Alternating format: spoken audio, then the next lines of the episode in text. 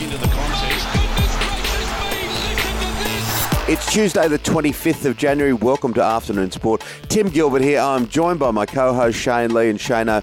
Kids start going back to school. I've got a, uh, a lad that starts in high school this year, of course. His sister's already well into high school, and the little guy goes back to fourth class. But it meant a big visit to Officeworks yesterday. And I tell you what, the lineup to pay was like going to a Rolling Stones concert. Obviously, everyone with the with the same idea. I think we've still got to get a couple of shoes and bibs and bobs, but it's quite a process. Mate, it's a massive process. You, you get through the festive season, then all the costs of Christmas come in, and all of a sudden, end of January, you're forking out 400 bucks for school shoes and books and pens and, and calculators. Mate, it, the, the costs never end, but uh, they're almost back at school, Timmy. Come on. We, are almost there, buddy. Yeah, and the next cost uh, is uh, the personal trainer to try and get rid of the eight extra kilos that you've popped on.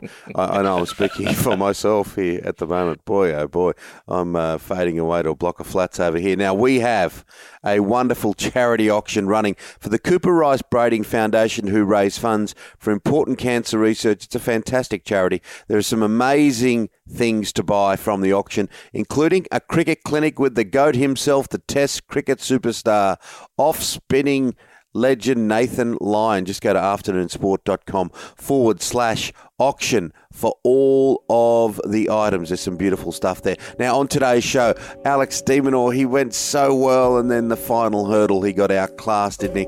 Uh, the doubles, what about the doubles? Kyrgios and Kokkinakis, and we're going to have a bit of a look at a remarkable day in the NFL yesterday.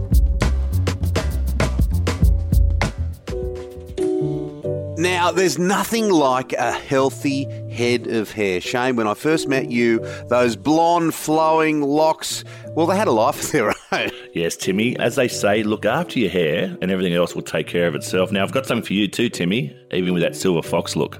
It's called Mane Hair Care. Oh, Mane Hair Care. I know it. I absolutely love it. Yes, mate. Specialised men's hair care, targeting scalp conditions to stimulate scalp and over time improve growth. Oh, it's a fantastic product. It really is. I also note that it's all Australian, fully organic ingredients, Shane. Yep, not only will you look good, but the scent is just wonderful. Mane Hair Care, I'm going to get it on today. And that's spelled M A N E, manehaircare.com.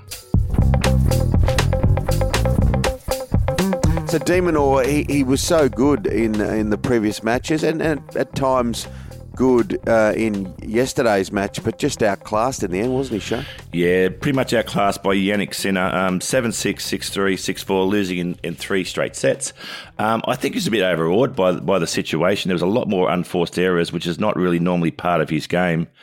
But uh, Jim Courier sort of he called out at one stage, you know, you can't do that after a, a 20 shot rally where de Minaur finally hit the winning shot down the down the sideline.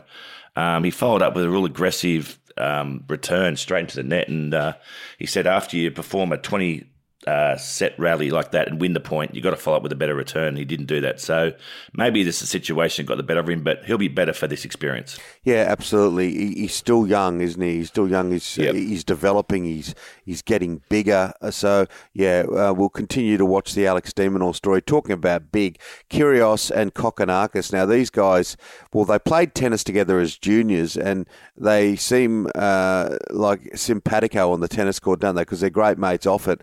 And and they're into a quarter final today, and they're upsetting some uh, some big seeded uh, doubles players, and uh, and their cocky nature, pardon the pun, is getting a few offside, but they're certainly crowd favourites. They're definitely crowd favourites, uh, and they're performing well. It's it's good to see that they're really enjoying their tennis, and I think if there's one sort of uh, negative you could, you normally say about Nick Kyrgios in particular is that you know the way he carries on the court and it's all negative. But playing with his mate there, Kokkinakis, he's uh, he seems to want to lift for him, which is really really good. I think a lot of people can relate to that. You know, playing with your best mate or um, you know, having a good time with, with, with catching up with an old mate for a drink. But uh, look, I, I, think that uh, they'll go well because individually, as as singles players, they're very very good, and they seem to be playing good as doubles partners as well. Tell you what, the money's good. The money's off its head, isn't it? Like to to make yeah. the quarterfinals of the doubles, I think it's one hundred and twenty three thousand. You couple that into even making the second round of the singles draw, and it's like I don't know. I'm just pulling this figure off, but I think it's like late sixty, seventy thousand dollars. It's huge amounts of money um, for continuing to progress at the Australian Open. Now, um, look, it was a, a, tough night for seeded players last night, and Ash Barty. Well, the draw looks like it's opening up for her completely, doesn't it? With uh, some of the real big guns out, and she, she's on court today again. She is, mate. She takes on Pegula, uh, which is a pretty relatively unknown um, player. So, look, she's just in a real real zone at the moment, playing really, really well, moving the players around the court. That was a big win for her last uh, last round.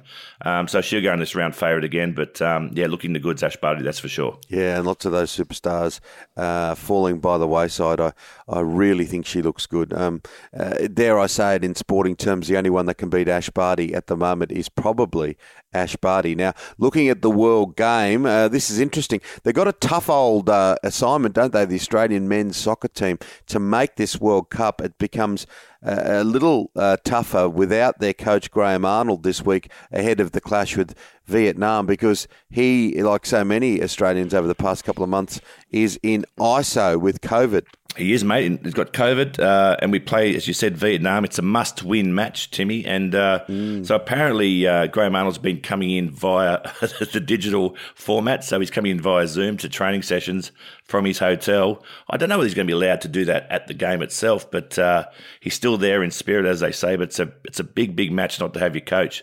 Uh, Vietnam's a tricky little team. Um, and so we're, going to be on our game to win this one. But uh, as I said, it's a must win for the Aussies. Yeah, I think he actually comes out of isolation on the day of the game later in the week. But they're still saying that, uh, which is at AAMI Park in Melbourne, they're still saying that they'd be surprised if he went because it's so close to uh, when his mm. isolation finished. So a bit of a test for them. They haven't been going um, brilliantly, and uh, as you say, it's a must win. They really need uh, to pretty much get them all in the bag uh, to, to make the World Cup. That would be quite a story if they didn't. Now, the Winter Olympics on our doorstep, and, and China is stepping up its publicity machine. They are, Tim, because uh, you've had a. Um, a diplomatic boycott uh, by the US, UK, Canada, and Australia not going along. So they decided to spend 300k with US influencers. So they're getting uh, a number of US influencers to write three or four positive pieces about China. Um, it's spending money on it, so it's a, it's a funny sort of way. It's a bit of a cash for comment sort of thing, isn't it?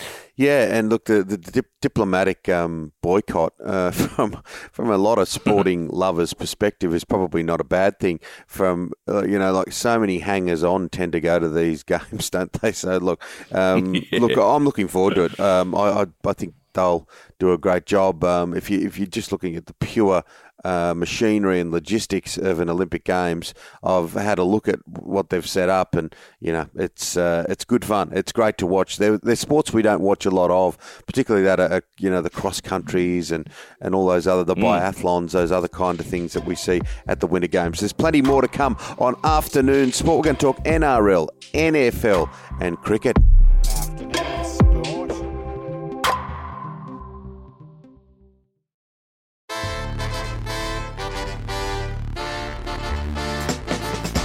Now, this Steve Smith thing with the Sydney Sixers, it's a, just a it's a mess, isn't it? It's a it's a real mess. They obviously play the Strikers um, tomorrow to see if they can get a spot in the final against the Scorchers, but. Um, yeah, it's been it's been a fiasco, really. It has been a fiasco, and I think it'll change uh, the way this is done in the future uh, with Cricket Australia with their contracted players. Steve Smith wasn't part of the initial um, or the official replacement pool. Uh, so mm. Daniel Hughes is out to injury. Jack and, and Mickey Edwards both with COVID. Um, but because he wasn't named, he's not allowed to play. So they're sort of saying in the future they're going to line every contracted Cricket Australia uh, player to uh, a franchise. Um, and then in these situations, I'll be allowed to play no matter what. So it just makes sense to me because Steve Smith's played 11 years for the Sixers. It's a bit silly that he can't come in and play for this match. And he said he's happy to do it for free um, and not be paid. But uh, under Cricket Australia rules, he's not allowed to do it. Yeah, the highest profile cricketer in Australia yeah. and one of the highest profile cricketers in the world. You think it might help your franchise and your sport mm. just a little bit if you've got him playing. You know what I mean? Yep. Like it just it makes Pretty zero dumb. sense to me. Now, uh, Glenn Maxwell, look, we saw him score that remarkable record-breaking hundred the other day, and he got snubbed for the team of the tournament. Yeah, you've got to have him in your team, don't you? Um, I know it's a it's a bit of a makeshift team, but Um, he look, he's in 13 matches, he scored 468 runs and was the third highest run scorer. And it's not, don't forget that catch that he took, Tim. And also, he scored the highest score ever in the BBL, 154 not out. Yeah, I would have had him in my team no matter what. Even before he scored that 154, I'd have Glenn Maxwell in my team. Absolutely. Now, over the course of time, of course, you played with Campbelltown, Mosman, played a lot of grade cricket. You must have seen some meltdowns, but this is a ripper out of Melbourne. This local cricketer playing for Camberwell was bowling to a guy who was on 236 of 74 balls, mm. and you just see the edge go, and then you hear him yell out, no, every week, every week. You cock, you cock. Time. No! Every week. I played it with a million of these bowlers, from Matty Mad Dog McMahon at Campbelltown to Nick Grover at Mosman to, to Kenny McLeod at Campbelltown. they were always abusing not only the fielders but themselves. It was always funny to watch, and uh, yeah, that brought back some good old memories of uh, players losing it on the field. Yeah, sounds like me in a bunker on a golf course. I, I grew up at Woodville Golf Course, and there's no bunkers, so I uh, I still struggle. I four shots in, I do a war dance. It's it's it's a sight to behold. Now, Dylan Dylan Edwards is re-signed with with Penrith, and uh, he's a classy player. Had a really good game in the grand final. Um, he's a no nonsense uh, fullback, and um, yeah, it makes a lot of sense that they, they would re-sign him. Yeah, two year contract. He's the heart and soul, isn't he, of that of that Penrith team? Just both um, um, as, a player and also as a bit of a, um, a personality within that group. Um, is a real solid solid guy, hard trainer, um, and a really good signing from the Penrith Panthers there. What about in the NBA? Um, kick him out. There's a player who uh, they don't want there anymore, or many don't. There's a guy called Grayson Allen, and he has a bit of a history of tripping. And he's just done it again, where you know a player goes up for for a slam dunk or for a, for a layup, and he undercuts them, so he gets underneath their body, takes their feet out. It is serious, and the guy landed on his wrist. He could break his wrist. Um, he could do his knee. He can do his ankle. It's just silly, and you can't be doing that. And he's got a history of this. Um, he's better watch himself because they will kick him out. He got two fouls for this particular undercut, and he was taken straight off the court. So yeah, he's got to stop doing this. That's for sure. Yeah, once you get a reputation, you get a reputation, don't you? Now, uh, Charles Barkley was an enforcer, wasn't he, when he was on the court? He's now uh, quite a media superstar, but he's he's gone viral on social media because uh, people found him licking his glasses uh, hard to watch. I mean, uh, it's, that's it's not a probably- euphemism. Yeah, it's not. it's not. It's yeah, no, exactly. Tish. Boom, tish. Not what I'd not what I'd particularly do, but the uh, the lens caught him. Uh, uh, you know, smack bang, licking his glasses. Uh, surely there were some wet ones just to the side or something else he could have used. Yeah, sort of looking at his, his glasses and drying them off because he couldn't see, and um, so hygiene wasn't a big part of his process there. But yes, very gross, I think. It's a bit like when golfers lick their balls, like they lick their golf balls. You know, I always say to them, "Don't do it." Well, you would if you could, couldn't you? Pesticide, pesticides on there. I wasn't even thinking that, Shane. Uh, NFL, um, Cincinnati Bengals. Uh, that uh, that was outstanding. Um, they make their first AFC Championship game in 33 years, and they did it in such remarkable, pulsating fashion. Well, a big nod to Shad Wicker here. He called this a few weeks ago. He said the Smoky Cincinnati Bengals. Uh, Shad comes on Fridays with the, with the show and uh, and called it. Um, yeah, the first time in 33 years. Joe Burrow, the quarterback, um, led the team to victory, 19 to 16 over Tennessee. Even though he was monstered by the defense, like he threw 348 yards, completed 28 of 37 passes, and was sacked nine times. So he's been absolutely bashed around, but led his team into the into the finals here. So good on him. Yeah, absolutely. And a of UFC. We spoke uh, some UFC with Luca last Friday, of course, and uh, Dana White's cold snub of the heavyweight champion. Of course, uh, it was a big question as to whether Francis Ngannou would win, and he did it. But uh, Dana White has uh, copped some criticism. Yeah, uh, well, big time. Well, Francis Ngannou, we- he, he beat Ciryl Gane um, in a relatively sort of uneventful sort of fight, uh, but he retains his UFC heavyweight title after that. But basically, the fans didn't like the way that uh, the the match went, so it was a bit uneventful, I think, in all in all. But he still remains as US, UFC heavyweight title. All right. Um, now, we mentioned earlier uh, a blow up from a great cricketer in Melbourne, and you regaled some stories of a few bowlers that you've played with. Now, Oak Flats, I tell you what, there would have been no rules at Oak Flats, would they, where you grew up and you, you first started your cricket?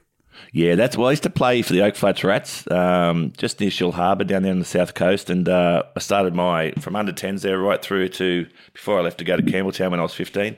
Um, but there's a, a fast bowler there, particularly a guy called Neil Terrace, who was a really good fast bowler, but a pretty poor batsman. Um, and whenever he got out, a bit like McGrath, he would blow up and he'd smash his bat. But being, a, I think, a council worker, he didn't have the, the funds to keep replacing his cricket bat. So he'd have an old, tattered up, battered up cricket bat in his kit. And he'd come off, he'd put his nice cricket bat down, he'd get his old one out, and he'd, he'd start building the change room walls with this old bat and get his frustration out and come out and bowl after that. So pretty, pretty smart from Neil Terrace. Oh, very clever. Just get the little, uh, the special, the wooden special. They wouldn't last long, clamouring around the walls of the Oak Flats dressing room. That's it for afternoon sport today. Make sure you hit follow or subscribe wherever you listen. Big thank you to our sponsors. Yeah, fantastic sponsors in Mane Haircare. That's M A N E, manehaircare.com. And our wonderful producer, Mr. Dan McHugh. We are back tomorrow for your daily dose of sport. We'll see you then, guys. Take care.